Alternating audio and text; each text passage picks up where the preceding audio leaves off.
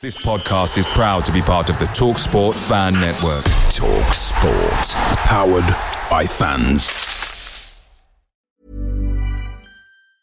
Hey, it's Ryan Reynolds, and I'm here with Keith, co star of my upcoming film, If, only in theaters, May 17th. Do you want to tell people the big news? All right, I'll do it. Sign up now and you'll get unlimited for $15 a month in six months of Paramount Plus Essential Plan on us. Mintmobile.com slash switch. Upfront payment of $45 equivalent to $15 per month. Unlimited over 40 gigabytes per month. Face lower speeds. Videos at 480p. Active Mint customers by 531.24 get six months of Paramount Plus Essential Plan. Auto renews after six months. Offer ends May 31st, 2024. Separate Paramount Plus registration required. Terms and conditions apply if rated PG. The TalkSport Fan Network is proudly supported by McDelivery, bringing you the food you love. McDelivery, like McKenna, brings a top tier lineup. With Leif Davis esque delivery right to your door, you'll always be winning with McDelivery. So the only thing left to say is, you win. Order now on the McDonald's app, and you can also get rewards points delivered too, so that ordering today means some tasty rewards for tomorrow. Only by app at participating restaurants. 18 plus. Rewards registration required. Points only on menu items. Delivery fee and terms apply. See mcdonalds.com.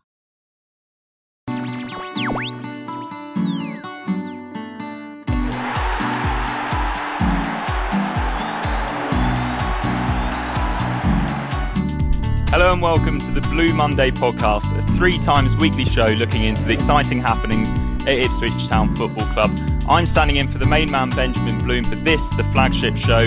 Ben's away on his holidays at the moment, so I'm joined by two hardcore Ipswich Town fans who are at Rotherham on Saturday, and that is the Renegade Statman, who I believe this is your debut on this show, is that right? Yep, it is my debut. Easy Mikey, how are you? Yeah, I'm very well, thank you. And on the other side, we have Richard Woodward, also known as Ips Rich, the man behind the video content for this channel. Welcome, Rich. Hi, Mikey. How's it going? Yeah, I'm good, thank you. Are you excited for your debut? I am. I've been limbering up all day. I've been, uh, yeah, making sure that I don't talk any nonsense. I've been trying to get the swear words out of my system as well. I think the odd swears all right. Or yeah, yeah, what are we I doing about swear so. words? Yeah, um, yeah. We, We'll think about it as we we'll go. try not to be too. We'll maybe save them for the 90th minute of the Rotherham game, maybe. Yeah, and we'll get to the Rotherham game um, in a in a few minutes. But first of all, let's wrap up uh, the deadline day, which was obviously on Thursday. Seems like a long time ago now. Um, and getting the ball rolling was Martyn Waghorn, who finally got his move to Derby um, for five million plus add-ons. Stat, how do you feel about that transfer? Obviously, we saw it coming, but did, did we get the right money for him? Well, I think you know when you know you read in the press and stuff like that, it sounded like he was certainly interested in hearing what other clubs had to offer. And for me, when when you've got a player at a club who who wants to do that, then I think it is time for them to move on. You know, if you just look purely at the balance sheet, two hundred and fifty thousand pounds we we bought him for and sold him for five million plus. Um, I think that that's a great deal. Uh, involved with lots of goals last season. You know, I think he scored 16. There was 11 assists and stuff like that. But he did have a very sort of barren spell where he went about 10 or 11 games, sort of the coming up to the middle point of the season. And um, well, if he, like I said, you know, if he didn't want to be here, it's, it's time to move on. And, and what certainly Martyn Waghorn did do um, with the, bringing the transfer fees in was that obviously it gave Paul Hurst the opportunity to go out and um, replace him. Yeah, and quickly after we heard that Waghorn had left, Ipswich announced that we'd signed Toto Nsiala and Jon Nolan from Shrewsbury. Was that good business in your opinion, Rich? Yeah, I think Hurst was always keen to bring them. He obviously, uh, the two guys from Shrewsbury obviously um, knew them quite well, and they were positions that we were in desperate need of um, with the news with Auckland being out for a few weeks. Um, so, and Jackson clearly, um, with Waghorn leaving, there was a definite need for some reinforcements up front. I think probably we'll obviously talk a little bit more later. We're still a bit short there, and and you'll probably talk about Windass and the attempts to bring him in, and and, and then Garner leaving as well. So, yeah, I think we Nolan Nolan looked good yesterday and is in a kind of midfield position where Huws, Dozzell have had injuries. Um, so yeah, I, I, I think I'm happy with that level of business. Similar to Stat, kind of there was feeling that Waghorn was probably looking at you know step up, and let's be honest, Derby unfortunately is. Um, so all in all, I think not really too much to complain about. Yeah, and for you, you mentioned Windass for a couple of hours at least, it was a really good deadline day for us, wasn't it? Because we, we brought in the two players that we wanted from Shrewsbury. Um, Waghorn obviously got the move that he wanted, and although ideally we wouldn't have to see him go, but yeah, he'd he wanted to move on, and he was worth a lot of money, so it was worthwhile. But yeah, we were we seemed to be in for Windass. We brought in the two lads from Shrewsbury, um, but then by the end of the day, uh, Joe Garner went to Wigan, and so did Windass. Yeah, So it was, the- it's difficult to tell whether Wigan did a numbers on, on number on us there because it seemed that the deals kind of went like dominoes for those two, and you kind of wonder whether they kind of got the the nod for Garner, and that was probably going to make us go right. We'll we'll step up that interest, and oh no, he's already in the building. Don't worry, we've got Windass as well. Um, so I don't know whether we were gazumped there. Um, but it's definitely uh, it's another kind of comment on the transfer window in general is is the starting to think about loans for permanent, try before you buy type situations becoming more common. And I don't know whether the Windass was a fee or a loan, but there was the Wimbledon centre back that came up again, and obviously Donacien's on on loan as well. So that's something that I think we're going to be seeing a lot more of is players coming in on loan with a view to a January deal as well. I think we're going to need them, aren't we? Yeah, definitely. And so, Stat, what what did you make of Garner being let go? Because obviously there was a, a lot of people paying tribute to Martyn Waghorn after he left after one season. He was obviously very popular, but Joe Garner, he was excellent as well, wasn't he, for for much of the season in what was a pretty poor campaign overall, wasn't it? Yeah, I think I think he scored ten league goals. Um, so you know, it another striker that we're going to have to replace. I think we- got him for seven hundred and fifty thousand, and we we sold him for a profit, which was great because I thought we were going to see a, a sort of a cut price deal, trying to get get rid of him. So we got one and a quarter million, so it's half a million pounds profit. Um, I was never really that keen on him because for the goals that he saw, I couldn't help but not seeing him throwing himself on the floor, trying to win free kicks and stuff. And he, he was that that was not my style of football. So, you know, we got you know, well over well six and a quarter million plus for for Garner and for Waghorn. You know, Mick McCarthy bought the two in for a million pounds. So you know, we have to we have to you know kind of acknowledge the fact that Mick you know got both of those on on, on great great transfer fees. Yep. And has given uh, his successors the opportunity to to rebuild the team. Oh, It's another um, player as well that was living quite a long way from Ipswich and had injuries as well. You know, the, and we talked about McGoldrick a few weeks back and him commuting from Nottingham, and obviously they stay down. And that, that to me is kind of it's good if you can get those players in the building, but it's a bit of a risk. And and yeah, I'm not particularly if I if I don't, I don't think if I'd known that Wag, uh, sorry Garner was travelling from Manchester a lot of weeks and was suffering those injuries, whether you know whether that would be make sense. So I think that yeah, we'll see how many players we can get who want to live near Ipswich, but certainly Manchester's a hell of a commute. Yeah, and why wouldn't you want to live in Suffolk? I don't, so I, I know I, I don't up. either, but if, if I was a I professional would if I could. footballer playing at Ipswich, I'd jump at the chance.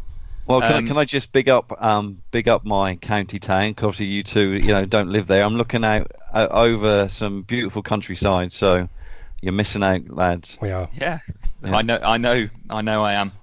Um, yeah, I live in Epsom, so yeah, there's not really much to say about that. Shout out from the Um, Midlands, and it's a lovely climate.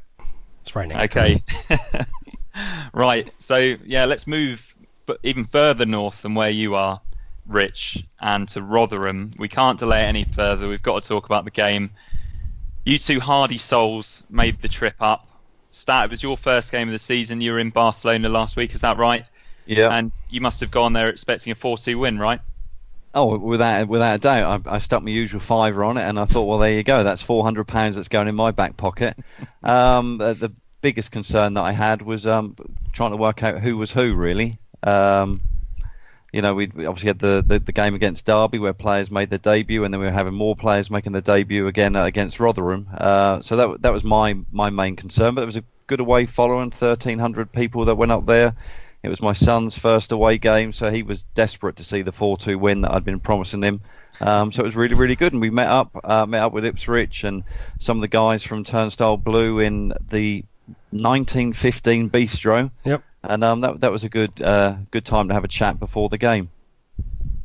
Excellent. So, yeah, you mentioned that you were worried about who you're going to recognise. I'm not sure I can exactly nail down what the formation was. So please do correct me if I'm wrong on this one.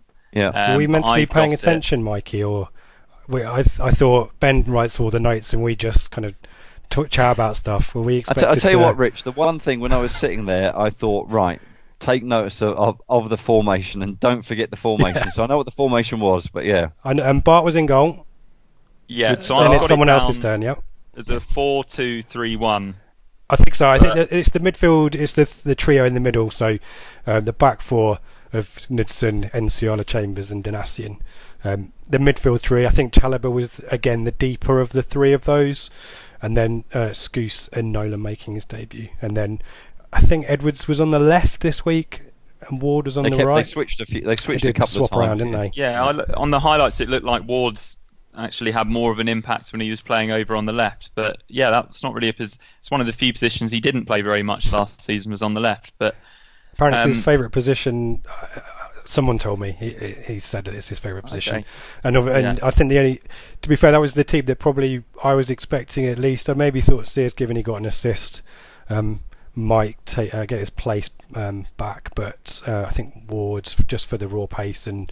Um, yeah, something a bit different, I think maybe, and, and obviously the fact he can change sides, it's maybe harsh on Freddie. I think he's got that flex, flexibility as well. I, I saw the formation a little bit different. In I, I saw it as a, a 4-1-4-1 with with Chalobah just sitting in front of the the uh, Chambers and Nsiala. Yep.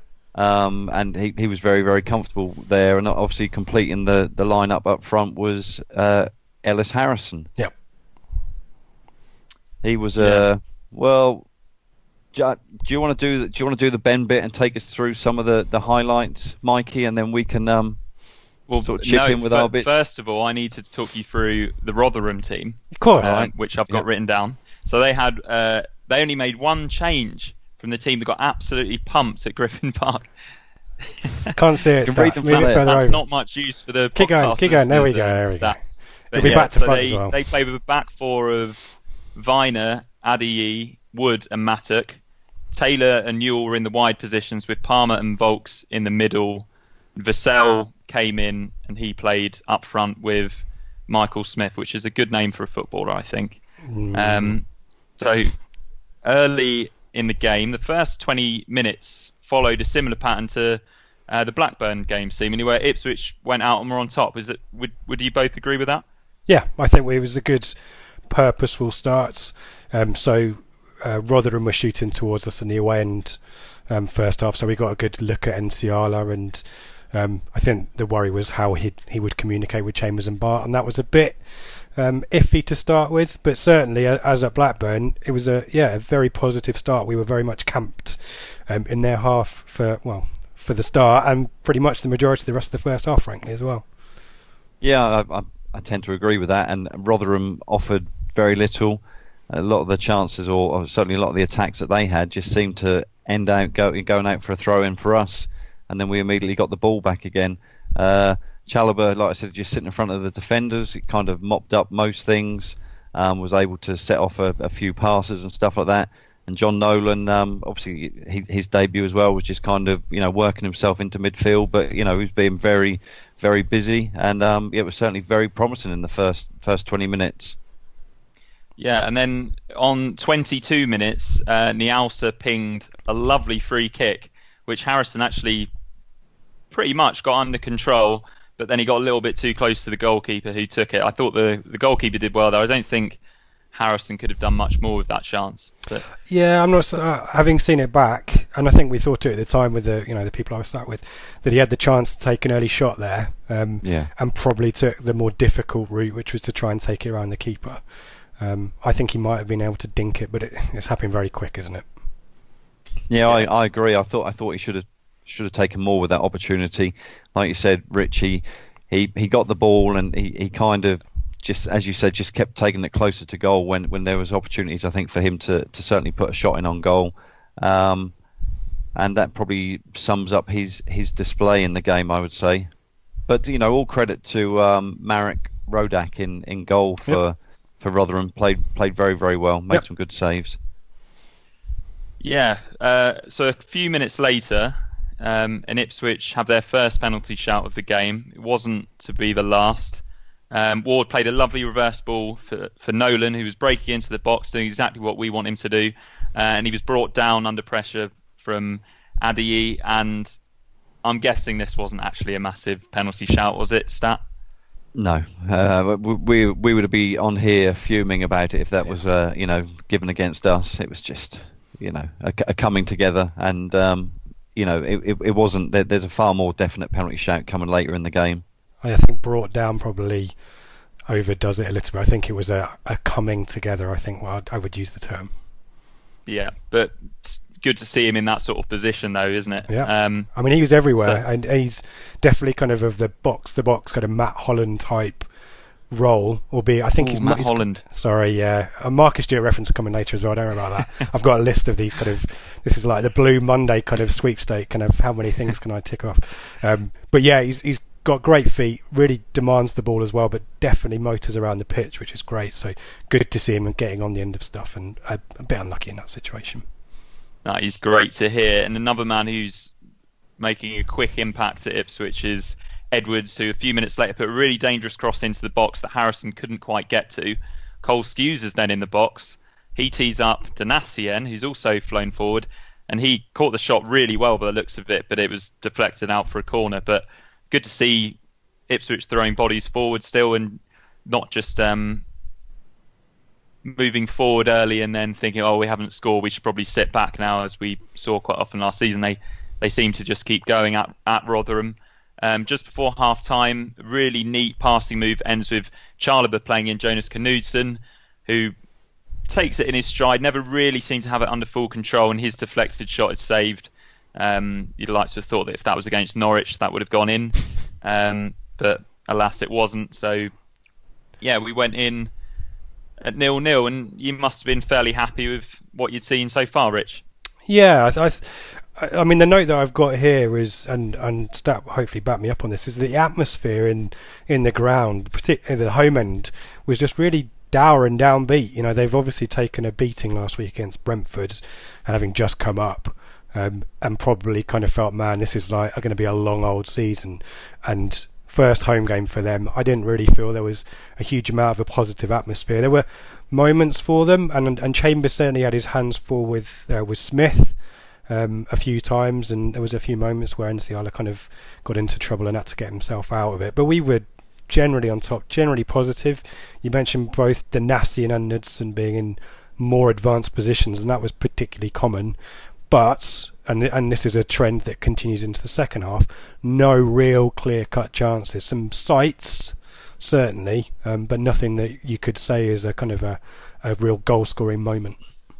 I think also you forgot to mention the, the chuckle effect that that clearly yeah, had on the exactly, people yeah. at the the New York Stadium, and uh, you know. Um, it it was great. Uh, you know, there, there was a, a, a minute's applause that I don't know if you remember, Rich, that the uh, the stadium announcer kind of mentioned Barry Chuckle, and then everybody just started clapping, and he, yeah. he kept talking through people clapping, and then they kind of stopped, and then he said, and on the referee's whistle there'd be a minute's applause, and then people just started clapping again. Um, so that that that that was good. Um, I, was, I was very pleased with with all the town fans, and they, um, you know, they they certainly um, you know did their part in the in the minutes applause. But you know, one of the things I would say about you, Rich, was that even the atmosphere in, in the away end, and I've, I've read a few things on social media about you know people have different views about you know how you should act and what people should be like when you're when you're away from home. Um, but you know, clearly some some of our fans still need to you know have a proper pre-season because they were just you know quite quiet and yeah. you know. Let, let, Seemed to let, be a lot of Ipswich fans sat down behind the goal. Like, yeah, I'd say a lot more than half, which is I don't think that's ever a particularly good sign. I'm not saying that you shouldn't sit down. I'm just saying that quite often a sign that the atmosphere isn't particularly good in the away end. And I think we got sucked into that to an extent. I, I totally agree with that. Stat, you know, we were um, right on the left hand side with a kind of a block, an extra kind of block of a few chairs, and there was some guys doing their best to kind of get everyone roused. And it was they were getting really frustrated as well and shouting quite quite rude stuff at the supporters. The kind of we're the away supporters, you know. It's it's it's our job to kind of get behind the team, and, and as I say, I, the home atmosphere didn't help us. I don't think, and the fact that probably there was a bit of frustration that we'd been so dominant but didn't really have anything to show for it. Okay, so we started the second half a little bit flat, maybe reflective of the, the atmosphere that you've just mentioned. But on the hour mark, um, Nolan takes aim from about 25 yards out, and it, great strike, wasn't it? But just wide. Stat, did you think that one was going in? Yeah, I, certainly did. I think you know Nolan was, you know, was was very good in the game. You know, considering it was his debut, and obviously only met the and trained with the players. I'm, I'm guessing once or twice at the very most. Um, but yeah, I you, I, I, certainly felt that if we were going to score a goal, it wasn't going to come from, from in the box. Um, Ellis Harrison, it was the first time that I've, that I've seen him, and you know I, we have to appreciate that's a, a, step up for him from, from Bristol Rovers. Um, so not making the judgment on the player at all, but certainly in that game he didn't really show me a great deal that he was the sort of player that could just play up up front by himself. Yeah. He seemed he seemed quite weak. Uh, but you know, all credit to um, Rotherham's two centre halves. So you know, they, they, they did a great job. But yeah, I, I, certainly thought you know with that Nolan chance, this is where this is where we're going to score goals. You know, they're going to be from long shots or free kicks, and uh, unfortunately, that didn't happen with Nolan there. I mean, on Harrison, because um, he's at this point he's going to be substituted quite shortly after that. I think it's a yeah. fair point that he was isolated. I kind of feel sorry for him. It was a similar story at Blackburn, actually, um, in that you kind of looked at him and thought he's getting through a lot of work. He's putting himself about a bit. Some of that is a little bit misdirected. There are a few kind of naughty or late lunges in there. But I, I, I agree with Stat that I think he's he's not ready to lead the line on his own. And, and coming back to our transfer business and getting rid of the likes of Garner and Waghorn, they can lead the, lead the line on their own. They are ready to do that, and we miss that, I think, at the moment. And you wonder whether the two new signing strikers might work together as a good pair, but I don't know whether Hurst goes with the one the two up front. Tricky. Well, a, a, a worrying thing for me is that um, the out of our forwards now, the only player that we've got who's scored at championship level is Freddie Sears, hmm. and people have different opinions on him, but he's not someone that we can be pinning our hopes on for 15 goals this season, is he? We'll think we'll be happy if he contributes eight, perhaps. I think that's probably as much as we can expect from Freddie Sears, especially if he's not playing think, week in week out. I think if you look, you know, the the team that we put out yesterday, um, the top four goal scorers, as in the amount of goals that they've scored for Ipswich, you know, during their career was, you know, Chambers was top with 15, wow. Ward's with eight, but he scored a hat trick in one of those. You, you know, Jonas with four, and then you're down to Cole Skuse with two. Um, so we, you know, I, th- I, think you know that that certainly proves a point that by you know taking Waghorn and um, uh, Garner, let's not forget David McGoldrick was released and, and the goals that Bersant Celina scored for us as well. Um, he's put in players there who, who haven't got goals, and um, that that's probably one of my concerns is that I couldn't quite see the goals in that team unless they were coming from long shots or, or free kicks, say. But let's not pretend that we were particularly prolific last season either. You know, I think at least I can see a positive in in Hurst's style over the previous manager's style. Previous manager tick um, is that there's clearly a top of the class. Thank you very much. Ben's going to be proud of me for that one. Um, but it's it's clear that um, Hurst wants us to attack down the side. You know, the fullbacks bombing on two two wingers.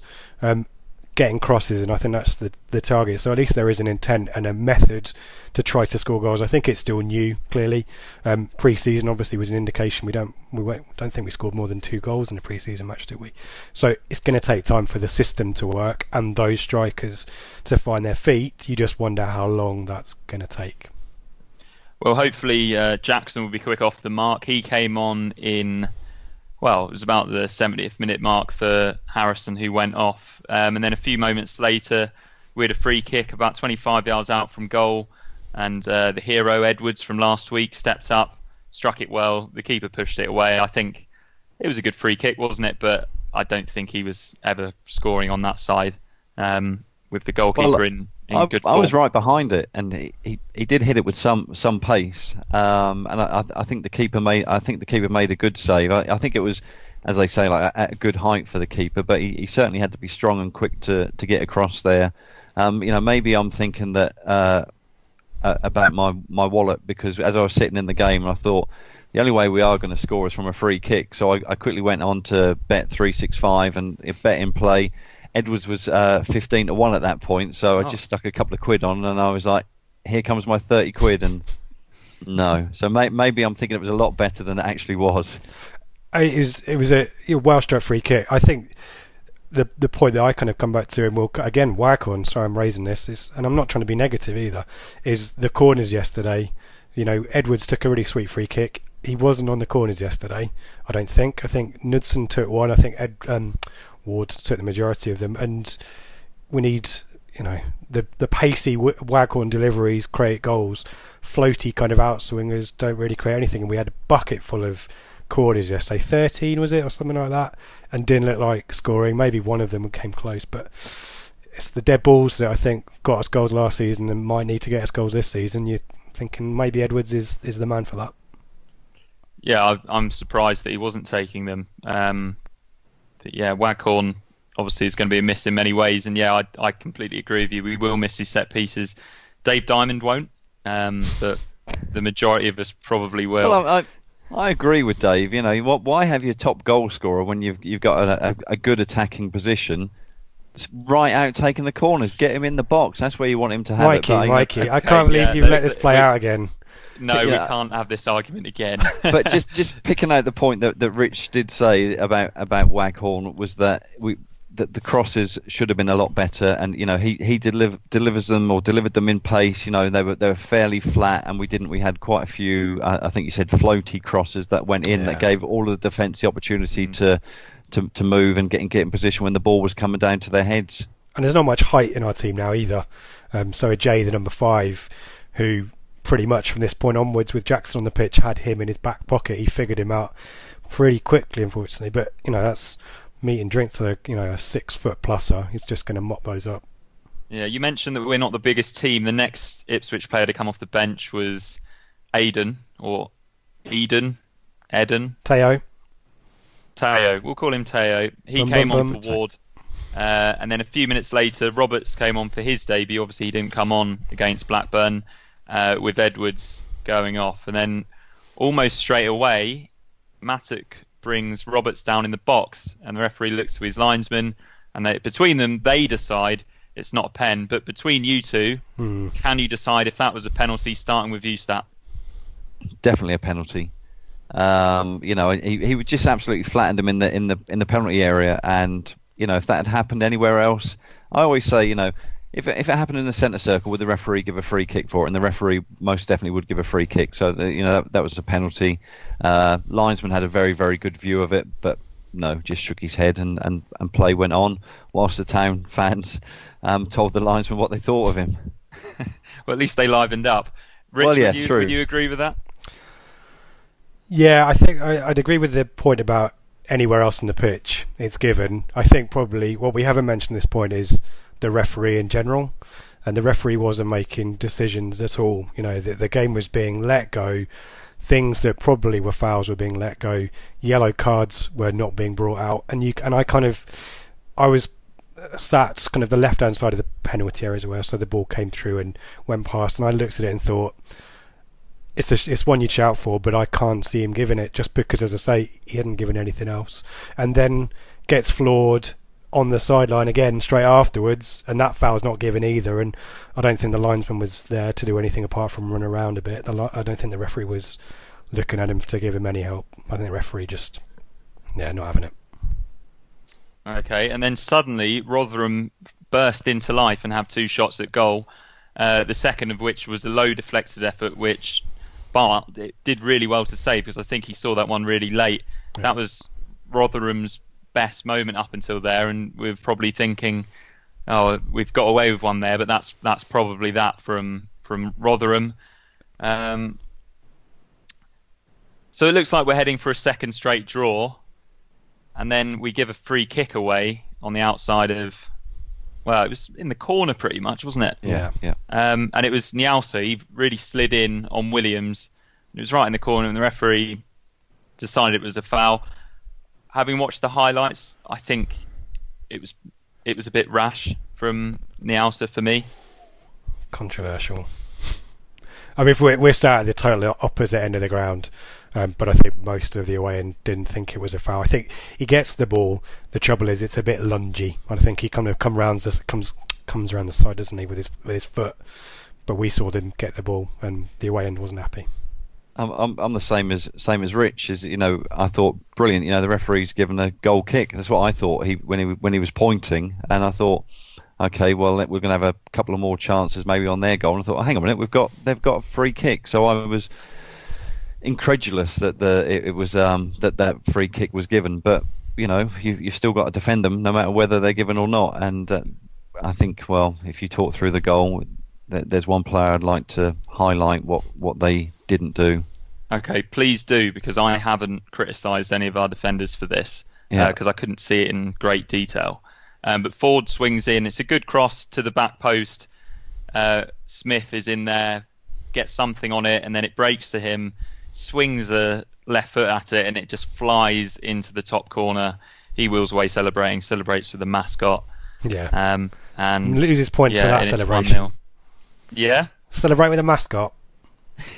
That's points off with me. You've got to celebrate with a mascot. Did I see the other day that somebody had a boiler as their mascot? West Brom, West Brom. Have they really got a boiler? sponsored by Ideal Boilers, and they've got a. It's a bloke in a in a boiler suit. Well, literally.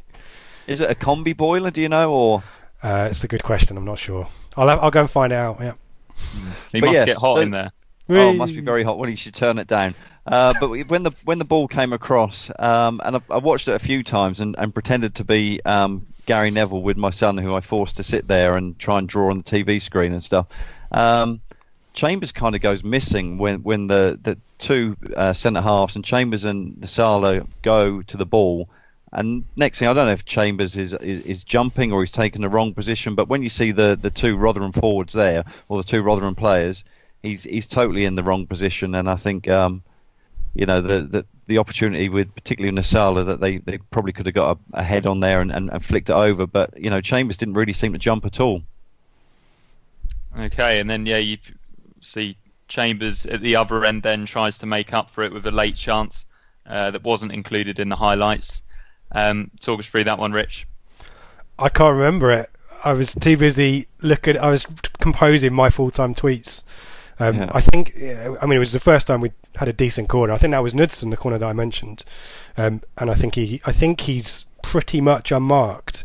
Stat, correct me if I'm wrong. I think he's got space, isn't he? Um, and he. I think. well, yeah, go on. Shall I tell you what I saw? Go for it. Um, so when when the ball went in the back of the net for Rotherham, I thought I cannot believe this. How much we've dominated the game. So I said to my son, "Come on then." So we were we were probably already down into the um, the concourse and out of the ground. this is that- how you got back to Ipswich in under three hours. It's already gone by. Four, yeah, so I, I, I, I, I don't remember thinking it was a, g- a going in. There was a guy sat next to me who did the uh, kind of yeah, oh, kind of. But I think it was was it straight at the keeper. I'm going to gamble that it was straight at the keeper. Yeah, Uh, no I read doubt. that it was straight at the keeper, but a free header all the same. Yeah. Um, I mean, go back so- to the goal just quickly.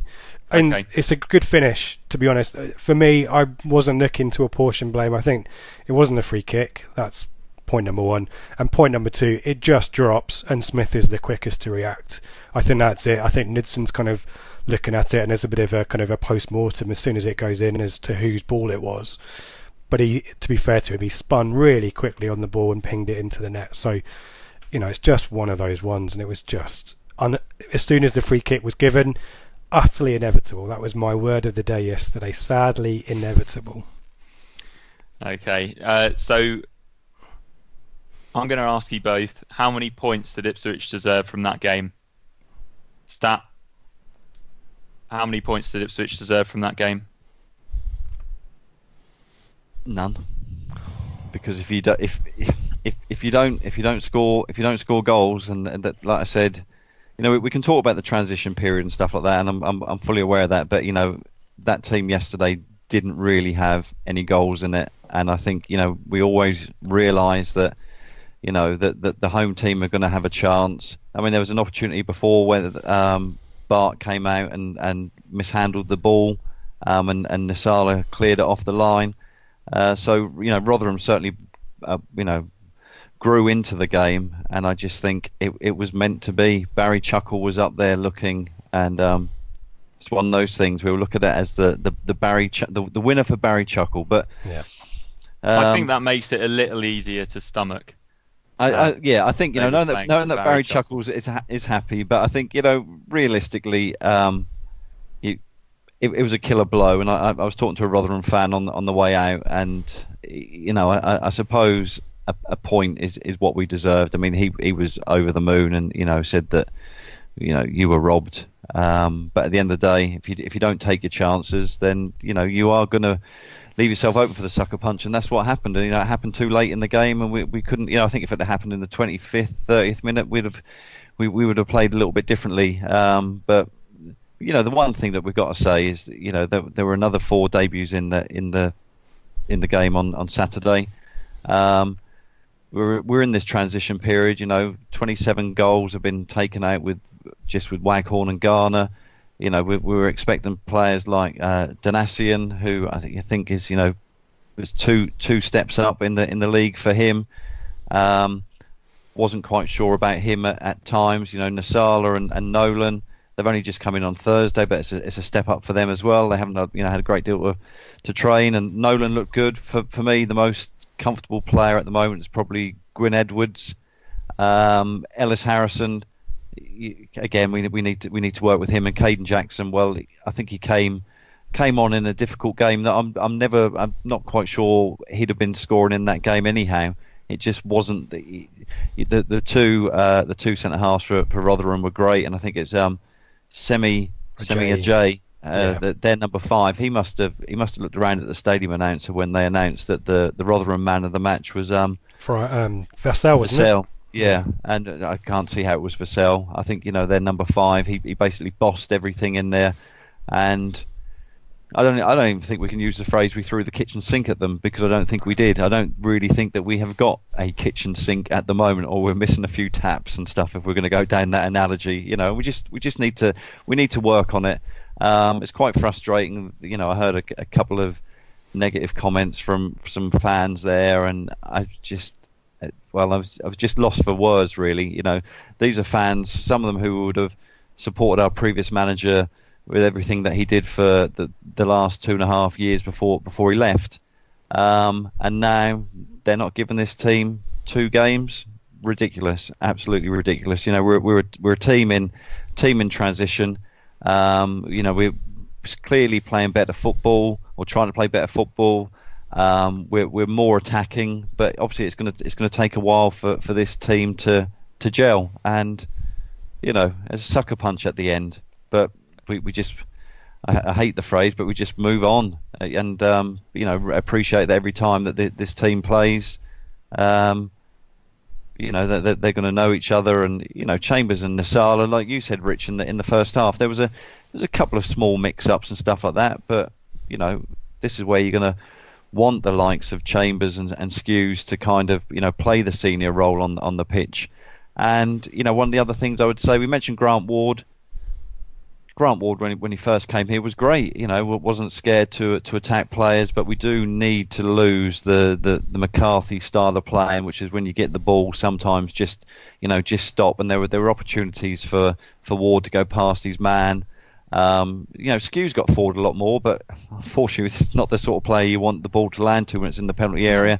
And um, Chambers, um, you know, I, I I really like him, but I think you know we, we, we need him to really step up now, and, and, and you know he's an excellent captain, but we need to help some of these players who probably are thinking, gosh, you know this this is a, a level that I might struggle at. But I think you know that th- this team, you know, give give it time. I think most sensible town fans would say this is a, a transition season, um, and you know. Where you know, I don't think that we'll finish. Um, I don't think we'll get relegated. So any of the haters out there, make sure you crop that bit and play it back to me if we do get relegated. But I don't, I don't, I don't think that we are going to get relegated. I think um, you know we'll we'll challenge some teams in, in, in this league in this season, um, and I think we'll certainly be a much stronger outfit if we can keep all of those players together in the season following. Okay, and uh, Rich, I'm going to have to ask you to be a little bit more concise than that. As, although I completely agree with what you're saying. I was Stan. concise. Um, do you think we deserved a point? Okay, so let's move on to. I've got the- more. I've got more. brief, brief. Trust me. Yeah, I, I yeah, we we we deserved a point purely for the fact that we we dominated nine tenths of the game. they de- definitely Rotherham came into a second half. They were they were better. They did have chances, um, but on the balance, I think we deserved a point. Um, I think going sort of touching on some of the points that Stat made there. I think the point for me was was some of the better players yesterday with the new signings actually, and and to touch on Ward and Skuse, to me, and I tweeted this yesterday.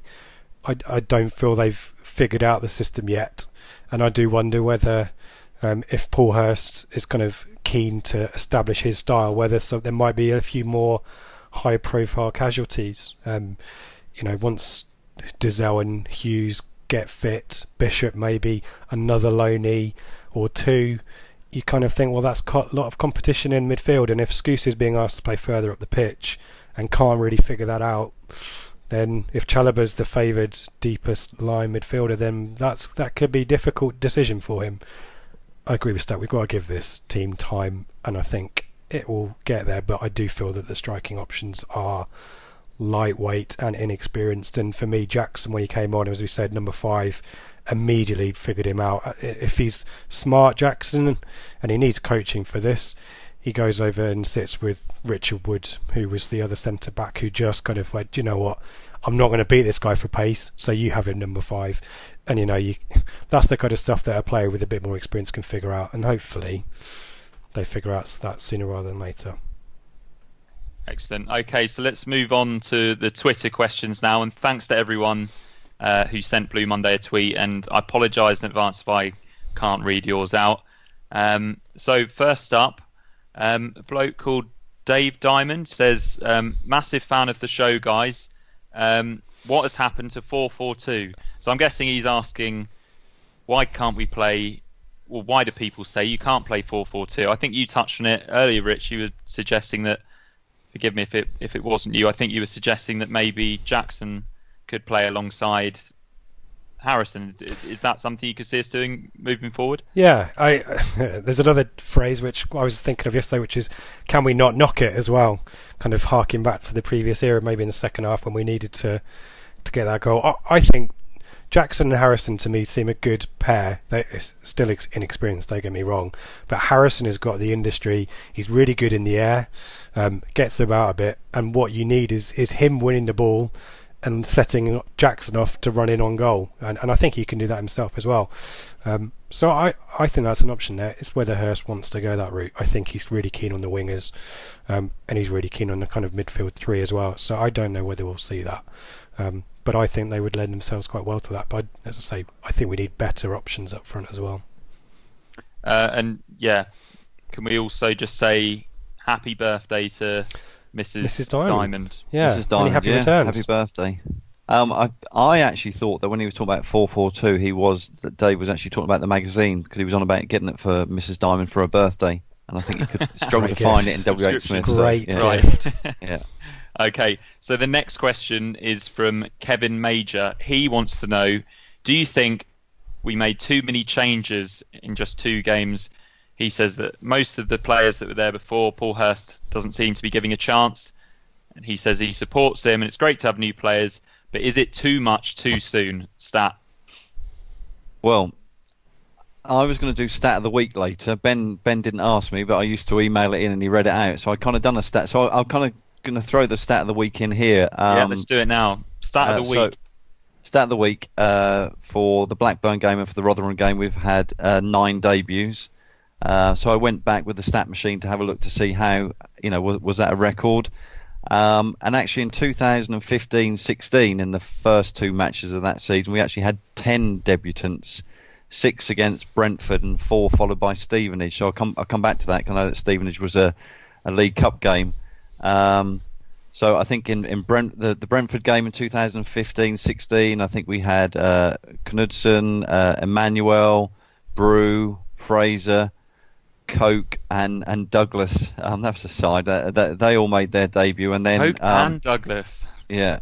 So and at one point we did have um, Scuggless and Coke were, were on the pitch at some point. So that should have been a, a huge warning message for days. us. Um, against Stevenage, we had four players that made their debuts, which were Miles Kenlock, Josh Yorwerth, Brett Pitman, and Larsen Toure. Um, but as I said, that that was a League Cup match, and you would expect some some of the younger players, certainly in that game with your Yorwerth and Kenlock against Stevenage. So we just had a look to see how many the, the the number of record number of league debutants in two consecutive league matches, and it's nine, which is where we are now. Um, so I think going back to the point, you know, bringing nine players in over two games is is, is quite quite a change. Um, I, th- I think you, you know we've we've it's the frustrating thing is that the transfer window has almost kind of impacted on some of the immediate change that we've, we've had because I'm guessing if the window lasts until the end of August, um, the likes of Nolan and Nsiala, that deal might have been carrying on. Um, but you know, we, we needed to make changes, particularly when you look at the, you know, going forward with Waghorn, Garner, McGoldrick, Celina all not being there. Um, you know, we, we, we needed those changes. Then you throw Webster in. He, he's clearly I don't know whether he's not given people an opportunity because I think Spence he he played. I think he started against Blackburn, and you know Spence was on the bench. Sears started against Blackburn, and he was on the bench. So you know maybe he's, he's going to give all of these players a, an opportunity. Um, but you know if you've got a job, or you know if you're at a college or stuff like that, when you bring in new people, and quite a few new people, then you know that kind of upsets the apple cart a little bit, and people need to know who what the strengths of, of each individual individuals are. And I think you know nine nine debutants in, in two league games, well, is a record, and probably says it's probably a few too many. Okay, and I think you've sort of already touched on this one um, with Dave Diamond's question, Rich. But Matt Amos wants to know um, what do you think would be more effective in her system, playing one up front or changing it? Because he thinks that Harrison looks isolated, which I think both of you pretty much agreed on during the game. So, yeah, in simplistic terms, do you think that we should be trying two up front? Yep. There you go. That? That's simplistic. Yeah. Um, it'd be it'd be interesting to see uh, with with Paul Hurst um, because obviously he he's um, he needs to evolve as a manager as well, and I would hope that we don't have a manager who's kind of fairly one-dimensional and says, you know, this is my formation where I play one up front. Um, we don't want to go back to the days of you know completely matching the the formation of the opposition, which you know I think it's good that he, he's bold in in his decisions, but I think you know at times he'll need to be flexible, and you know potentially yesterday if you had Jackson and Harrison both playing up front, they could have drawn the two centre halves apart a little bit and created, uh, you know, a few more opportunities. But we'll we'll have to see. I think the other point to make is that this, the players are still figuring out the formation right, and I think the wingers are key in the Paul Hurst team. I think that's clear to see. And I think that number 10 role, I think, is also important. And maybe there was a point yesterday where Skuse and Nola were maybe too deep. Um, and I think that was important because we needed to get the ball, get out wide. But actually, I think what it's a bit of a luxury to have two of those sitting midfielders when actually if you have one sitting and one bombing on that gives a bit more support to Harrison as well so I, I, think there's a bit you know as much as I kind of think they they would work quite well together I think there's still an element and it's stats point from the previous question of bedding in that system and figuring it out and I think maybe that's the other option is it's still early days and maybe as I say, that number 10, whether it's Nolan or whether it's someone else, Huws or Dozzell, maybe we'll figure that one out as well. I kind of want to add yep. something that, that that my dad would always say, and he'd it, it really annoys him when he picks up the Sunday paper and uh, annoyed him today, and it's the fact that they've got the league tables in there. He's so annoyed when he when he sees it's really one of his pet hates, and he was like, you know, I remember when the league tables didn't didn't come out until about six games because that's when you knew you know the season had kind of sort of started. And I think you know we've we've got to give we've certainly got to give the the one up front for you know for, for a while and, and, and see how it goes. I think if we're if we're in October, end of October, you know, with, without our, our, our first win, then you've got to say, well, you know, maybe there, there's something that's got to change with this formation. But yeah, I'm prepared to give it a go. But certainly on um, on Saturday, Harrison was not the, the player to, to lead the line for us. Well, the extrapolation, we're on 23 points at the end of the season, are we? Yeah. I think we might get relegated with 23. Yeah, could be a I think, season. I think you might be right. I think that's yeah. what Rotherham had a couple of seasons ago, wasn't it? So I'm going to move on to uh, the next question, which comes all the way from Finland. Uh, I'm guessing with the name Jarne Salonen. Um, I should be getting that right. He wants to know: Do you see Chalobah as a worthwhile loan signing, considering that whilst he's physically ahead of Nydam and Dozzell, he seems pretty raw as a player and is forcing them to find game time by going on loan. So this is where we move now to the question. Well, let's discuss Nydam and Dozzell and the going out on loan, and then we'll move on to Chalobah. So, Stat, you you must have seen just ahead of the game. Well, you'd have seen that Dozzell and Nydam weren't involved. Do you think yeah. that are you disappointed to see them going out on loan? Hey, I'm Ryan Reynolds. At Mint Mobile, we like to do the opposite of what Big Wireless does. They charge you a lot, we charge you a little. So naturally, when they announced they'd be raising their prices due to inflation, we decided to deflate our prices due to not hating you.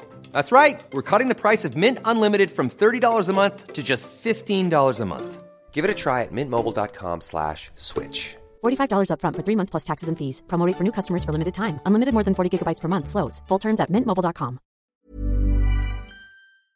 Away days are great, but there's nothing quite like home comforts. The same goes for McDonald's. Maximize your home advantage with McDelivery. You in? Order now on the McDonald's app. At participating restaurants, 18 plus, serving times, delivery fee and terms apply. See mcdonalds.com. Blue Monday are delighted to be partnered with TalkSport Fan Network and NordVPN, giving you the best possible offering for browsing the internet securely. NordVPN opens up global streaming options for content not available in your region by switching your virtual location quicker than Wes Burns running down the wing. NordVPN acts like your cyber Sam Morsy whilst online, protecting your personal data and sensitive info like passwords and credit card details from falling into the wrong hands. For about the price of an ITFC match program a month or a Blue Monday Telegram subscription, you can get yourself a NordVPN account which can be used across six different devices. If you need to rapidly change direction like Omari Hutchinson, there's a 30 day money back guarantee. To get the best discount off your NordVPN plan, go to nordvpn.com forward slash Blue Monday or click the link in the podcast or YouTube subscription to be taken straight there, supporting us here at Blue Monday in the process. If, if it happens, of course. I think you know Mick, Mick McCarthy was often criticised that he, he, didn't play the kids that much, but I, I, certainly think you know with Tristan Nydam, he certainly gave gave him a good go um, last season. Flynn Downs obviously went out on, on loan last season, and, and Josh Emmanuel, and I think to a certain extent with with some players it helps in their understanding of the game and gives them more opportunities, more minutes on the on the pitch because that's the only way that you are going to improve. Um, you know, and you look at Tristan Nydam and think, well, realistically where where would he start fitting in the in the midfield four that we've got at the moment? Um, I kind of would say he, he's not going to be he's not going to start every game, and he might get 20 minutes here or there. And I guess if Paul Hurst thinks, well, I'm only going to give you 20 minutes here or there, you go out on loan to to another team and hopefully play 40 plus matches and you know 70 to 90 minutes per game. He's going to come back as a more experienced player. Um, Dozzell's a different one for me, and I think you know Paul Hurst. I, I think I read has kind of said yeah, he hasn't quite yet made a decision on Dozzell. I mean, when you look at Dozzell, he, he hardly played any games for us. You know, he he, he came in, um, scored in his debut. There was a lot of promise around him. Um, then he picked up that injury, you know, at the, the start of, of last season, and I think that I think that was a, a huge blow. Um, but I think you, you can't do one month loans now, can you? I don't think no. in the mm, sure. so you know it, I, th- I, think you've got to be a, a certain length of time. Um, I mean, there's well, quite a big old hoo ha about Dozzell this morning, um, and Stuart Watson's article that was prompting, prompting that a little bit. I don't think was necessarily reinforced with Hurst's interview yesterday. I mean, Dozzell is clearly a very gifted footballer, and but he's just he's coming back from a really serious injury, and the Championship is a league where if managers can find an edge, if they can take a player out of the game by doing something a little bit sneaky or a bit, you know, do a number on a player, then they'll do it. And I think that's the risk with Dozzell is that he's at such an early stage of his his coming back from injury that another setback and that could be that could be over for his career. You know that it's that serious if someone goes through him. So I think Hurst is right to be careful. I'm not necessarily sure that a loan works. I wasn't particularly happy with the Downs loan move to Luton given our season was pretty much over, I thought that he could have found a place in our first team last in the last season. there's the under 23s as well. Obviously, it's not particularly competitive, but it's football nevertheless. I'm th- I'm not sure Dozzell going out is particularly useful. I think there's other things we can do there. Um, in terms of Chalobah, in terms of the original question, yeah. So, so yeah, so let's let's move on to sorry the first part of the question now. Just a simple yes or no, but then obviously you can go into it. Is Chalobah a worthwhile loan signing? I think he is. I think he's he's a very gifted footballer. He's he's he's one of those footballers that controls the ball and suddenly finds himself in a load of space because he's either dropped the shoulder, spun someone, or just tricked them. The, the next bit, in terms of picking the pass, is sometimes where he struggles. There's some instinctive moments where he might have a bit of a brain fart and the, gives the possession away. And I think there was an effort yesterday that Rotherham had where he kind of gave the ball away. But I think ultimately he's going to be a really top pro. The fact he's with us is a really good thing as well. And I don't think necessarily it's at the detriment of our young players but that's always the debate. Yeah, that, totally. Yes, yeah. To- yeah, yeah, totally agree. Um, I think the one thing that he can do is um, find himself some space on the pitch. As you said, Rich, you know he's he's very clever at dropping the shoulder and, and stuff like that. Um, just needs, as you say, just needs to work on his passing. But yeah, I, I like him. Certainly a worthwhile Yeah. loan. I like the look of him as well. Um, Dylan pretty much asked the same question, but he wants to know um, who else we think should go out on loan. Um, so, is there any young, other youngsters that you think? I, I think maybe Folami, if he had, he may have actually already gone out on loan, but he's he's the one that popped into my head because I think he may have slipped behind Morris in the pecking order because I thought Morris was impressive when he came on against Blackburn. Um, so yeah, starting with you, Stat. You Um, seemed ready there. Who else yeah, I. I like I like Ben Folami, um, and I think you know he's he's quite a a, a tall tall player, and it's you know quite tall for his age and stuff like that. And I think he could offer us something different. Um, but again, it goes back to the point that if if if they're not going to get many minutes, and as you say, they're playing in the under 23 league, which isn't particularly competitive, then um, surely it's better for us if if we send them out on loan and that they get those minutes under the belt. But what we've got to be really careful about is that we you know we don't leave ourselves too short. And unfortunately, certainly when it comes to you know our forward line at the moment, um, we're we're, we're we're short, but we're certainly a bit lightweight. That's my, my biggest concern. And I think you know if if we were looking to to sign a, a player in their heyday from the past, then that team yesterday was kind of missing a Lee Chapman kind of person, you know, a physical person who From his have- heyday, not his Ipswich days. yeah, from his heyday, yeah, yeah, not yeah. from.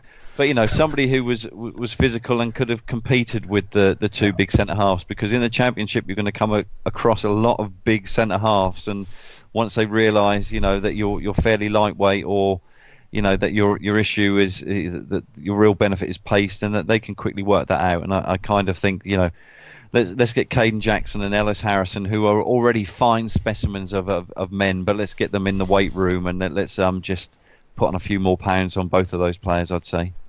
I think Emmanuel's disappeared, isn't he? So I, I wouldn't be surprised if Emmanuel goes out. um, okay, which what is a about shame. Tom Adeyemi, Rich?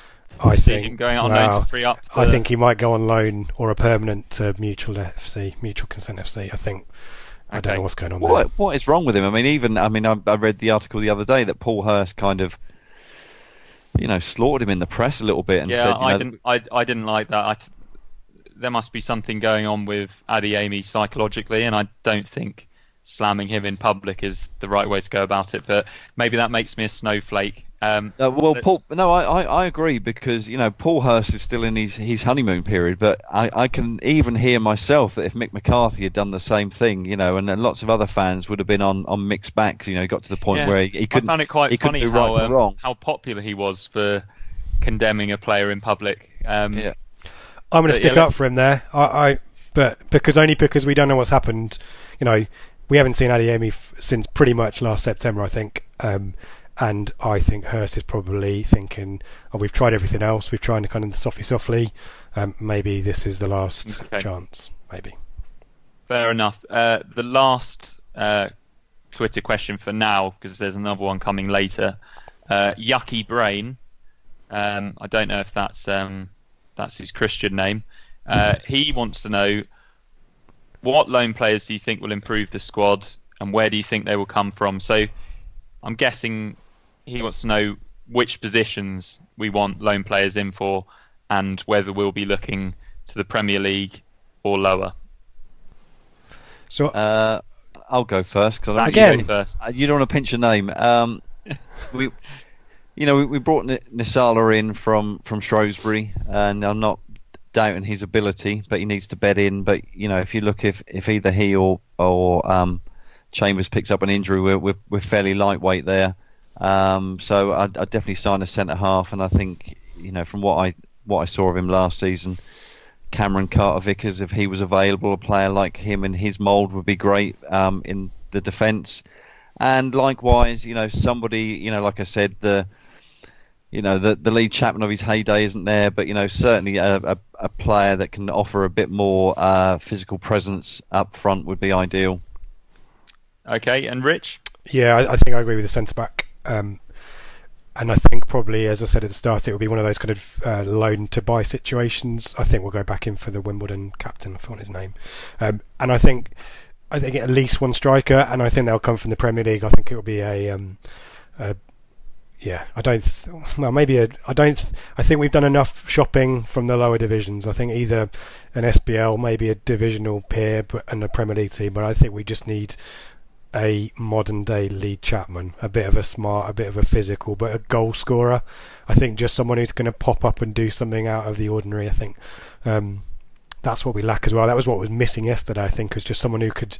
Nolan tried it, but someone who's just going to ping one in. Um, you know, Waghorn was scoring goals like that last season. I think that's what we need. Yeah, let's Is- sign Mar- is- let's sign Martin Ryan Waghorn. Waghorn. We keep Yeah. hearing, uh, I keep hearing Lee Chapman. Why not James Scowcroft? We're talking about a big physical striker. Yeah, Sko is a great player. Yeah, somebody somebody like him. Yeah, no, Yeah. that, that's that's a, that's a good shout. someone to do that would- the the hard work to free up a Harrison or a Jackson, so that they don't have to get involved in the fights with the big centre backs. As we say, there's enough smart centre backs in this division, um, tall, big units that are just going to, you know, have those guys for breakfast. So someone who can rough them up and. Garner kind of did that. He was he's not kind of too physical, but he's definitely smart and gets stuck in. I think we just need someone who's a bit of a bruiser, and I think Hurst admitted as much in his post-match yesterday. Someone who's a bit smarter, a bit tougher.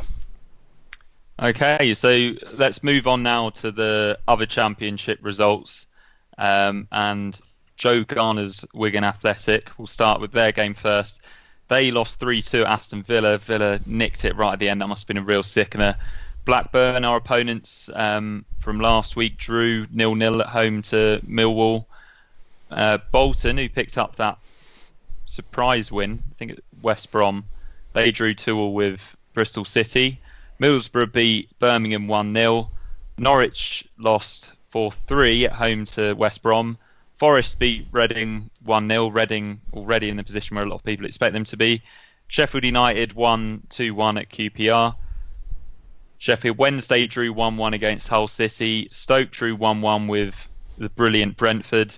Swansea picked up another win. They beat Preston 1 0 at home. And then in the late kickoff, Leeds went and absolutely pumped Martyn Waghorn's Derby County. So we'll go into detail in a couple of those. Um, first of all, Norwich 3, West Brom 4. Rich, what did you make of that one? I mean, that was a, a tale of two strikers and a winger that game. Um, I Hernandez was the star player for Norwich. I think he was involved in all three of their goals. Um, and I think if anyone watched the Harry from Bath preview, I think their fans were quite optimistic that he was going to be the creative player for them with Maddison going. Can swap sides, swap wings, and definitely can cross the ball. So um, he created the first goal for Rhodes, albeit it was kind of kept alive at the back post by Pukki and he stabbed it home. But another key striker, another uh, striker that could have gone in the window as well was Jay Rodriguez, who starred for West Brom yesterday, certainly. Um, scored a penalty and then Rhodes missed a penalty and going back to his Sheffield Wednesday playoff horrors. That's obviously uh, another confidence knocker for him. But Jay Rodriguez pings an absolute rocket out of nowhere that passes Tim Krul. Um, and you're kind of thinking the Norwich fans were quite optimistic about Tim Krul in goal. Jordan Rhodes up front, and both of those kind of maybe found wanting yesterday. I think Krul had another moment for the penalty as well. So both teams kind of finding their feet. You know, Norwich with Maddison such a big focal point missing. How do they kind of regroup? and obviously Murphy too, and, and West Brom kind of with Darren Moore now fully in charge, um, managing to keep hold of Rodriguez. How do they build? And to be fair to them, they played Tuesday night. They had three games this week, and Norwich only had two.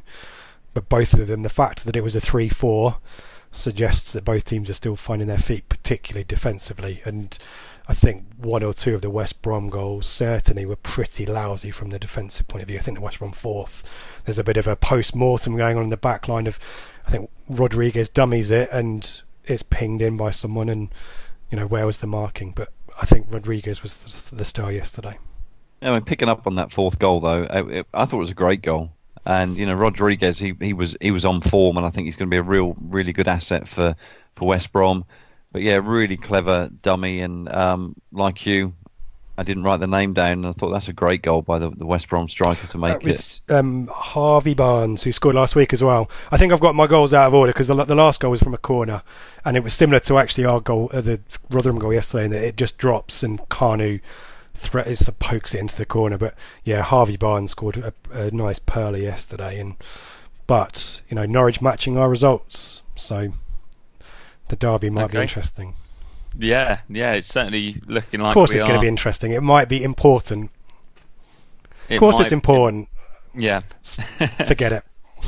Okay, uh, so left field one, but it's not completely left field that I want to talk about is QPR one, Sheffield United two. Did you see who scored the winner for Sheffield United stat? I did. Um, well, when you sent me my homework, I went on to Channel 5 uh, to find the, the, goals on Championship, and then after a while, I've managed to find it on Quest, whatever on earth that is. UK Conquest. Um, and, you know, sometimes I live so much in the Ipswich Town bubble that when we're not, you know, if we haven't played for a team for a while, I kind of don't really know a great deal about them. So I went, oh, I didn't realise Steve McClaren was the kind of reminded myself that he was the manager of, of QPR, and I realised that we kind of dodged a bullet with him.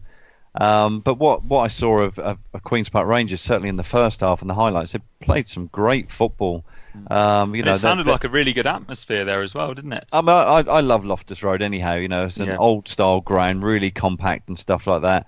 And yeah, it was a good atmosphere, and you can see why from the home fans. They um, had a, a, number of op- uh, attacking opportunities, and you know the star of the show for me for, for QPR was Eze.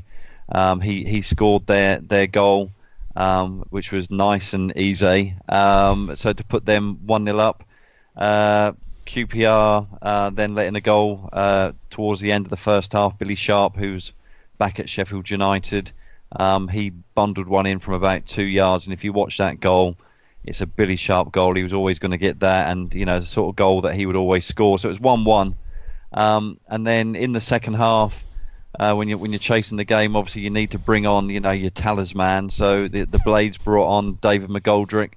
I really struggled to see him wearing the well, actually their their kit was pretty disgusting. Anyhow, anyhow, like a luminous yellowy green. Um, he came on. Not a good look.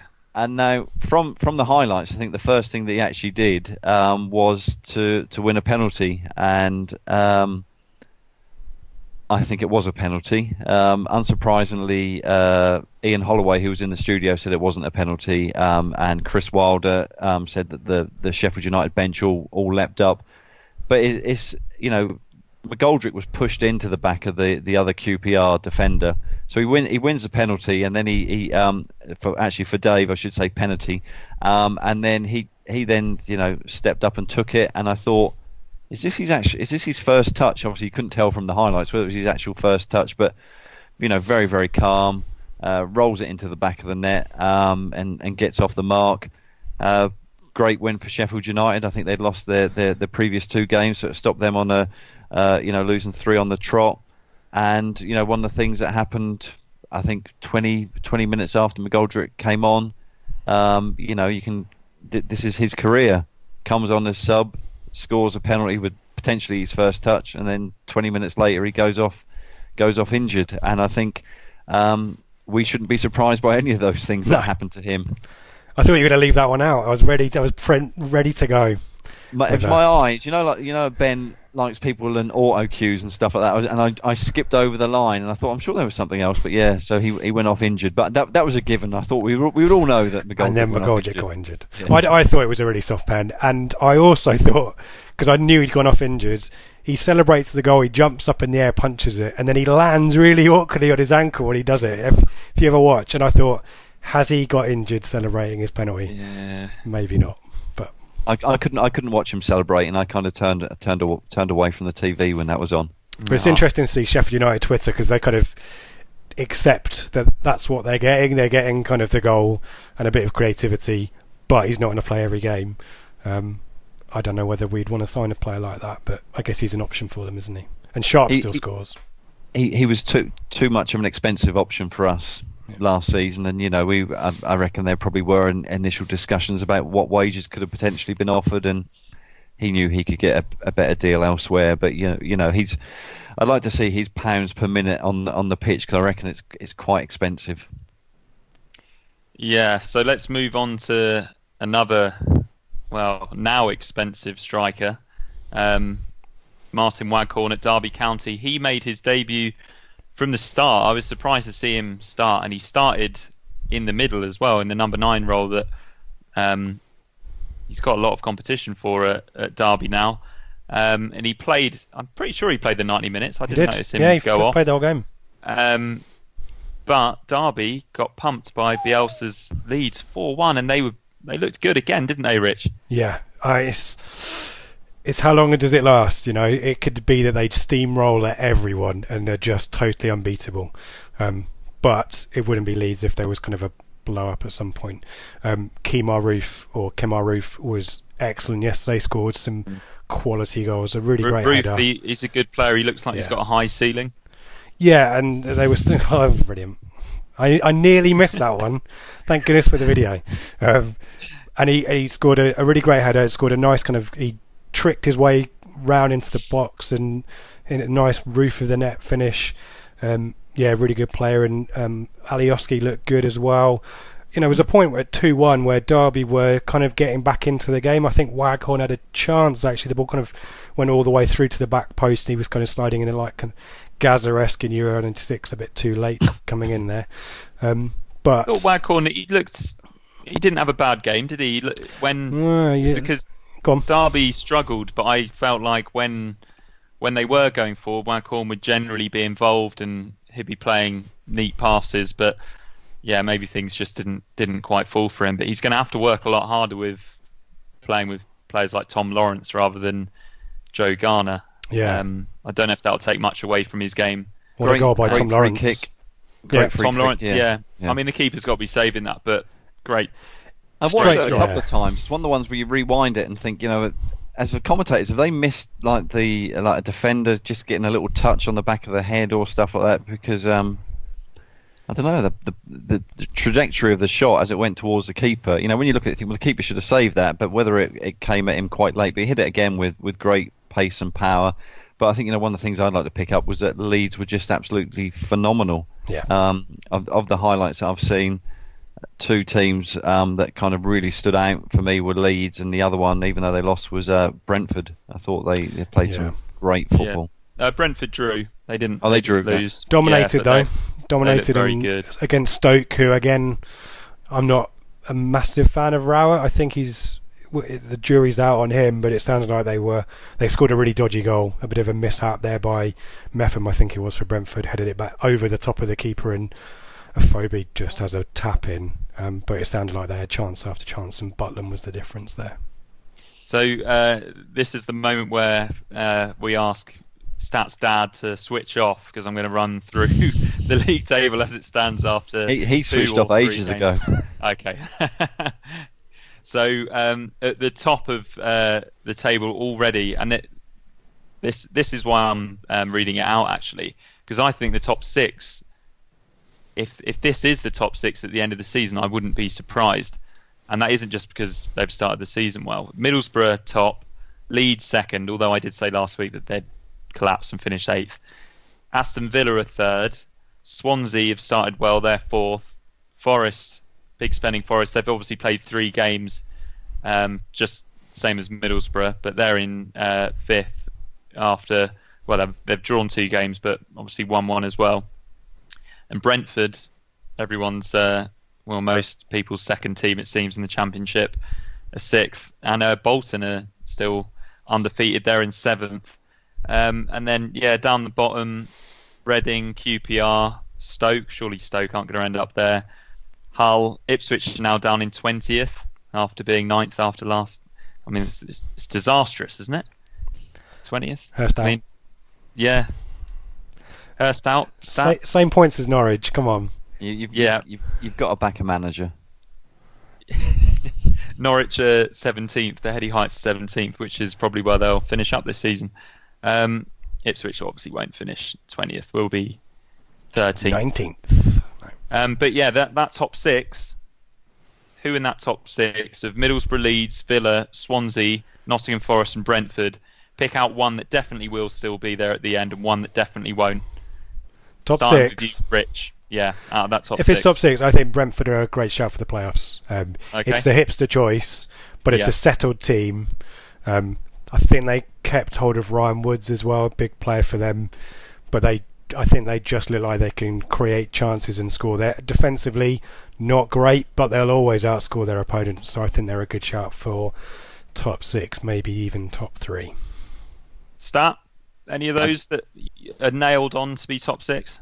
Yeah, five of them, and I'm just going to swap uh, Forest for West Brom. Okay. West- West Brom. So you Mm. fancy Swansea then? Yeah, I, th- I think so. I think I think Stoke um, are gonna uh, not have a great season. I'm, I'm like you, Rich. I don't really like Gary Rowett.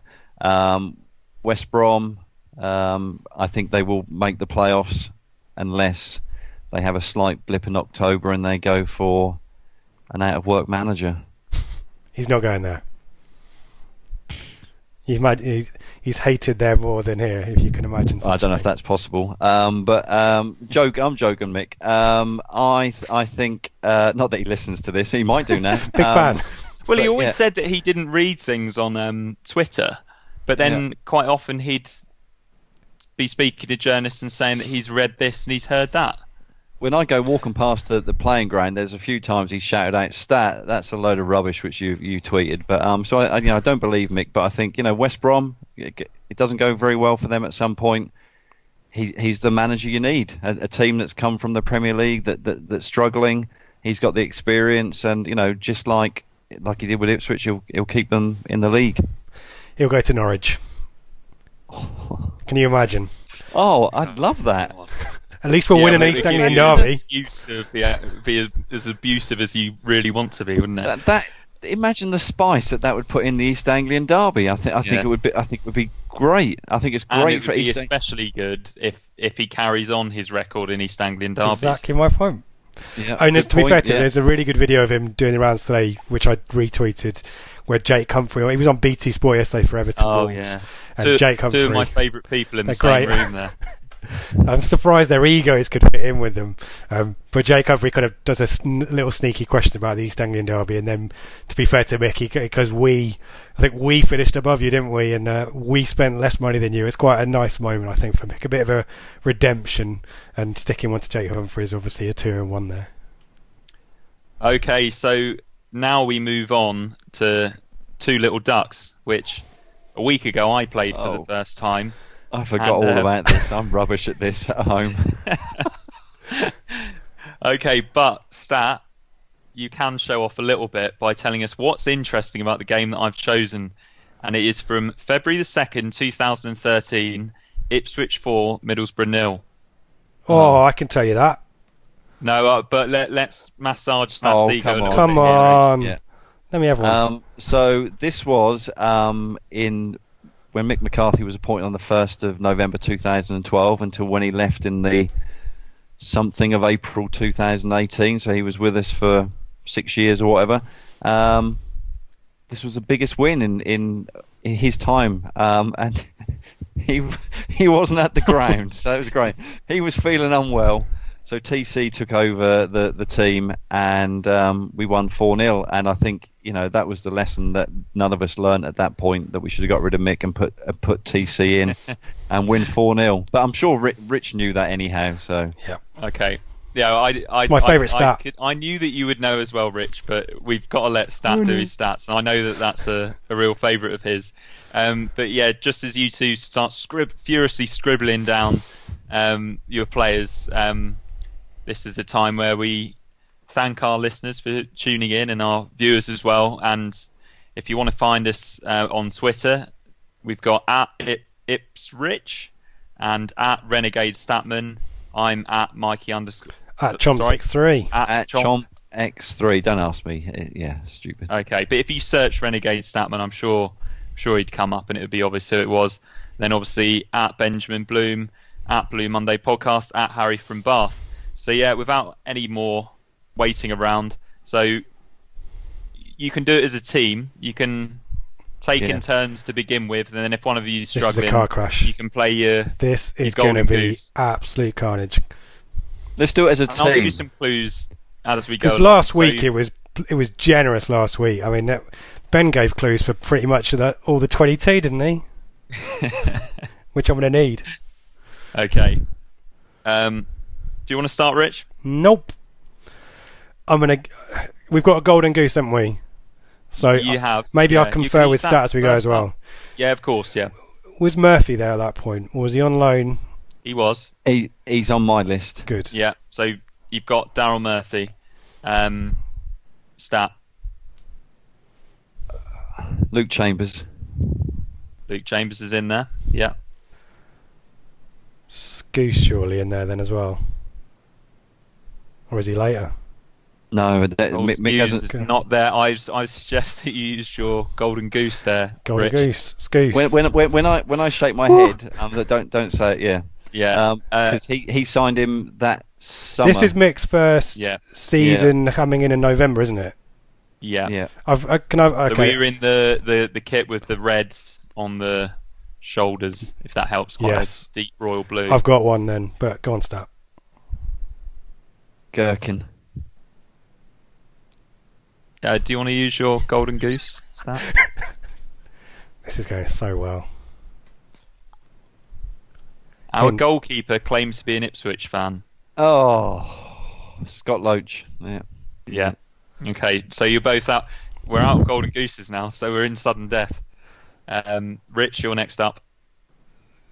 Cresswell. Cresswell's in there. There's an Ip, there's an Ipswich legend playing for Middlesbrough.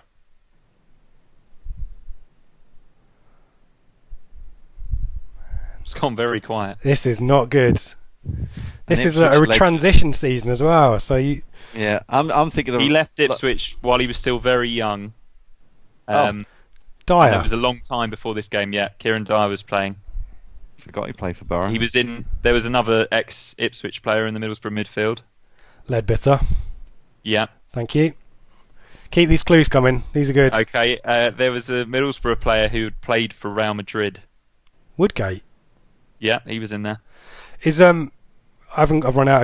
Of, did we have a Well, I loanee guess- up front? Another we loanee up front. We did have a loanee up front. Did he score a mix first match in charge? Oh no, that was was it. Gone, start gone. No, no. I think I'll Loney up front. Um, I So- want to say this. This is not This my. wi- This is not my guess. I'm looking at Rich, who's going to shake his head. Or, or, or, um, Frank Nouble. Oh no, I was I was thinking. Um, Did we get you Frank? can have Noo- Frank Nouble because he he was on the bench and he Wow. came on. yeah. But this was a real loanee team. If that Oh. gives you any more clues. Dudley, is DJ Campbell somewhere in there? No, No. David. David no. McGoldrick. You're only asking though. That wasn't a. That I was looking at start. That was that wasn't to you, Mike. That was to start. Yeah. Okay. Oh, apologies. McGoldrick. McGoldrick's in there. Yeah. Yeah. He scored. That was. Yeah. That might have been one of McGoldrick's first goals actually for Ipswich. There was a Carlos Edwards. yeah Carlos Edwards. Presumably was captain as well. Or not Quite- at that point. Quite possibly, yeah. Carlos Edwards was man of the match for Woodbridge Town on Saturday as they drew with Clapton. Good 2 info. 2. Shout out to the Woodpeckers. Good info. Yeah, big up Woodbridge. Are they the Woodpeckers? The Woodpeckers, yeah. The Woodbridge Woodpeckers. Yeah. Well, I'm, I'm literally looking at Woodbridge now, and I never knew that they were called the Woodbridge Woodpeckers. well, they're Woodbridge Town, and the the nickname is the Woodpeckers. Yeah. Oh. You learn something every day. I want to say another low knee. We, oh, did he get injured? This is a horrible season. Yeah, this was a doing. bad All right, I, I tell you, this is such a. It's not a Mick McCarthy player. In fact, wasn't mine. Dave absolutely loves him. You've mentioned the fact about Cole Skuse, and we sent him there as part of a swap deal. J. Emmanuel Thomas. No, no, you're out. You're both out now. Um, Who would you so have let said, me run. Rich? Let me run through this Ipswich team who beat a Stearman in fairly there. good Middlesbrough team four 0 Yeah, so you can have Stearman. Uh, so it's Loach, who you got, Stearman, who you just got, Chambers, Cresswell. You got all four of those. You mi- missed out Tommy Smith. Had him on on my list. oh, Yeah, you didn't say him stat. Smith. I can't. Stupid Carlos guy. Edwards, now Woodbridge, Guirane N'Daw, mm, door. Oh, yeah. Luke Hyam, Yeah. um, David McGoldrick, Daryl Murphy, and the other loanee played for Hull, Peterborough. Oh, This was his only goal for Aaron Ipswich. Aaron McLean. Aaron Oh, yes. McLean, yeah, um, It who his goal, yeah. criticised um, the state of shopping in Ipswich town centre. He did, Yeah, and he On- wasn't wrong, was he? No. he obviously didn't find Urban Vintage. Shout out to Urban Vintage. Um, That'll be five pounds. HMV. We've got HMV, so or do we? Is that gone as well, Stat? no, I think we've still got HMV. Yeah, come on, HMV. Where's that then? Is it in the same place? Opposite Tower Yeah, Ramparts. same place. I might, Yeah, yeah. Not called Tower Ramparts now, is it? It's I called know. Sailmakers. Of course it is. It's posh.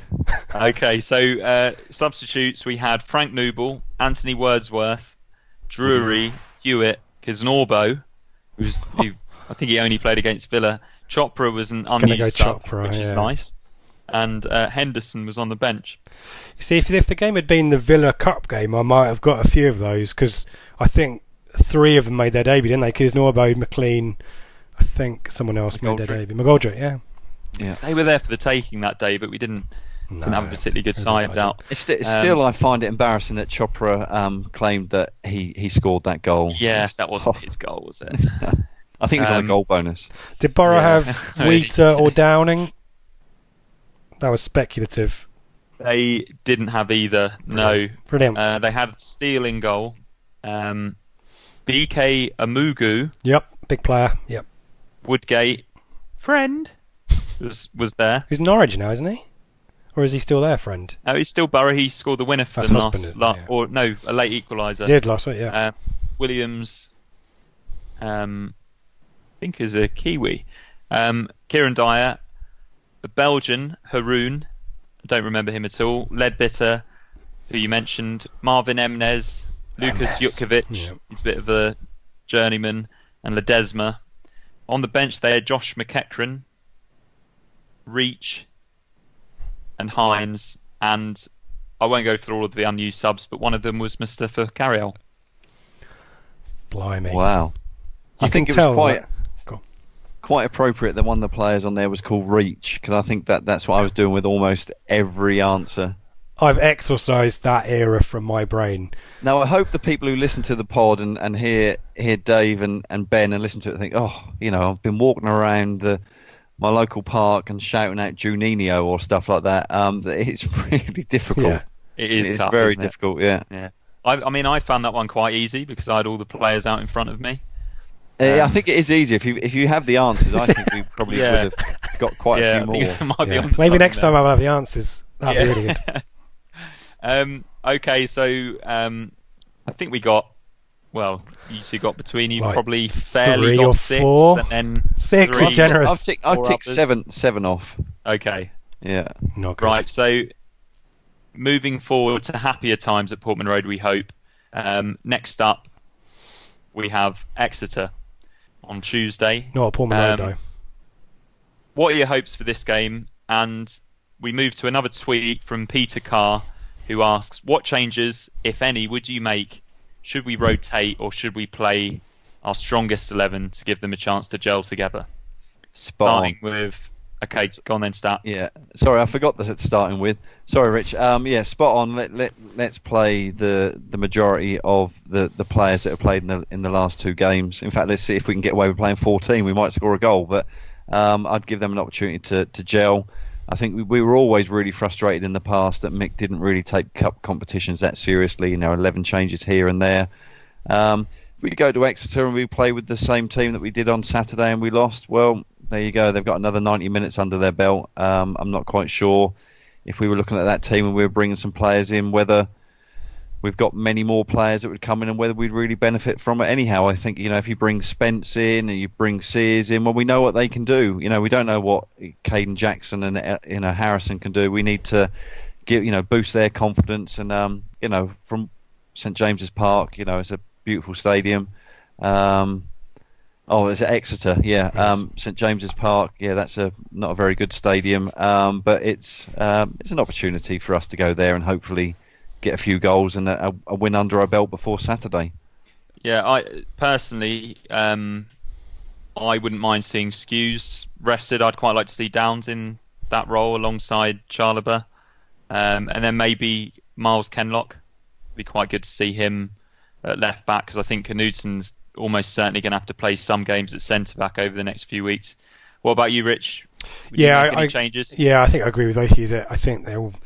I think nine out of the eleven will probably be the same. Maybe yeah, there or thereabouts. I think maybe you might swap the keepers perhaps, but then you need the two centre backs and the keepers figuring each other out. I think Eden might start. Um, I don't know whether we'll see some of the players we talked about potentially going out on loan, but I think yeah, you've got to just give it a bit of continuity, a bit of familiarity, and hopefully a win just to boost a bit of confidence. Mm. Yeah, I think a win is is quite important because next up we have Aston Villa at home, which although that's a that's a really difficult championship game. Obviously, we're poles apart in terms of budgets, but I think that's that's a good one because Ipswich are under a little bit of pressure now. I think to get a win there'll be less pressure on them against Aston Villa. And if we do pick up a win, that will be a, a real momentum builder, in my opinion. Um, do either of you have any enthusiasm for that one? I think it's going to be a tough game. I don't think it's the same Villa as last season. Um, obviously, a difficult summer, but keeping Grealish is uh, is a really big thing for them as well. And he was apparently one of the key players on Saturday for them. Um, yeah, I, I mean the trouble is we're a little bit unpredictable at the moment, and let's say we win on Tuesday night against Exeter um, and build a bit of momentum, as we say, um, you never know. And certainly the goals that Wigan scored yesterday were not particularly. Um, there was some defensive frailty there that can be exposed if we can get the wide players attacking them and, and get pace up front. You never know. Um, but Villa have got some good players there. McGinn obviously signed as well. I think for them. So who knows? I think probably I'd have them as favourites, but yeah, we need to start getting some points on the board. Maybe a draw, maybe. Stat, are you looking forward to being back at Portman Road for a championship game? Yeah, I am. Um, so when I was in Barcelona last week, uh, I got a tweet. So I've moved seats as well. Um, so apologies to those people that when I come and sit near you, um, not revealing where I'm sitting. But yeah, so I got a view of my new seat. So I'm looking forward to that. Um, be good to be back as a season ticket holder. But I think, you know, I was often kind of not frustrated, but I found under Mick McCarthy's time at Ipswich that when he needed to pick up a win, he um, he seemed to come up against a, a, team that was struggling, and you know the the cards tended to fall in his favour. I think a little bit with Villa, that similar things kind of happen, but in the opposite way. That um, if we play Villa and lose, I think most fans will say, well, actually, you know, Villa are a, a, a good team, and I appreciate all the things you're saying, Rich, about how they've kind of went through with the summer, but they've got new owners now and they've invested a little bit more money in the in the club, and I, I agree they're going to be uh, they're going to be in the top six. I'd much rather be playing Villa at home on Saturday than someone like Reading and walking away from Portman Road when we've we've lost two 0 yeah. We we lose two 0 against Villa and people say, oh well, you know we're still in transition. You lose two 0 against Reading, well, you know we just need to get a win under our belt. Um, we've got to play Villa at home at some point, so let's play them on Saturday. You know we we we could win. Um, I just hope that we're not clapping and cheering when we're losing 4 0 like we were at the, the end of last season. Okay, so yeah, let's let's end it there then, guys. And good good debut from both of you, I think, on this show. Well hosted. See you on screen again. Stat, you love the camera now, don't you? Yeah, yeah. It's um, I, I actually go around the whole time. Just my two children, have, they've constantly got a got a camera and, and a sort of a GoPro, um, just so I can just you know perfect it. But no, it's, And- it's, it's, very, it's very it- it's it's very nerve wracking being here, and even more nerve wracking doing that twenty uh, two little ducks. When you said that, I looked towards the exit, but there you go. No, good fun. And Rich, great to have you on screen, showing that you are possibly the most versatile member of the podcast team because you do all of the videos, a lot of the editing, a lot of hours going in there, and you've slotted into a different position tonight and more than held your own. I think. I think it's been it's been an interesting one. Thank you very much. Yeah, pleasure to be on. A bit of a plug as well. I don't know if you mentioned it when I was panicking about Two Little Ducks, but Ben and I have got a video, a history of the Premier League, kind of from 1992 to present. Put a lot of hours, and Ben put a lot of man hours and time, Ah, studio yeah, time on that I've one. So that. Yeah, definitely worth a look. definitely, Definitely worth a look and listen. So yeah, uh, to either of you have a, a sign off. I've got a thought, and Stat. You can have the last word if you want. I think the key thing for me, we've talked about it throughout, is is patience is really important. I know there's a few people already starting to panic. You know, it's it's still early in the season. There's still plenty of time. There's loans that we can get in as well, and I think Paul Hurst has got a strategy. There's a vision there. I think we need to buy into it, give him time, um, and I think things will turn around. And I think just be nice to each other on Twitter. There's already kind of some crosswords on Twitter. It's we're all Ipswich supporters. We've all got an opinion. I think just be nice to each other. And start. Peace. Okay. Be careful what you wish for. Hashtag. Goodbye. Bye. Bye. It's the promotion run-in. Everyone is gathered round to watch. The McNuggets share boxes are there offering much needed distraction. Your mate's already been booked for double dipping, but in you swoop to steal the last nugget and claim all three points. Oh, and there is the Harry Clark fist pump to celebrate. Order McDelivery now on the McDonald's app. You in at participating restaurants. This podcast is proud to be part of the TalkSport Fan Network. Talk Sport. Powered by fans.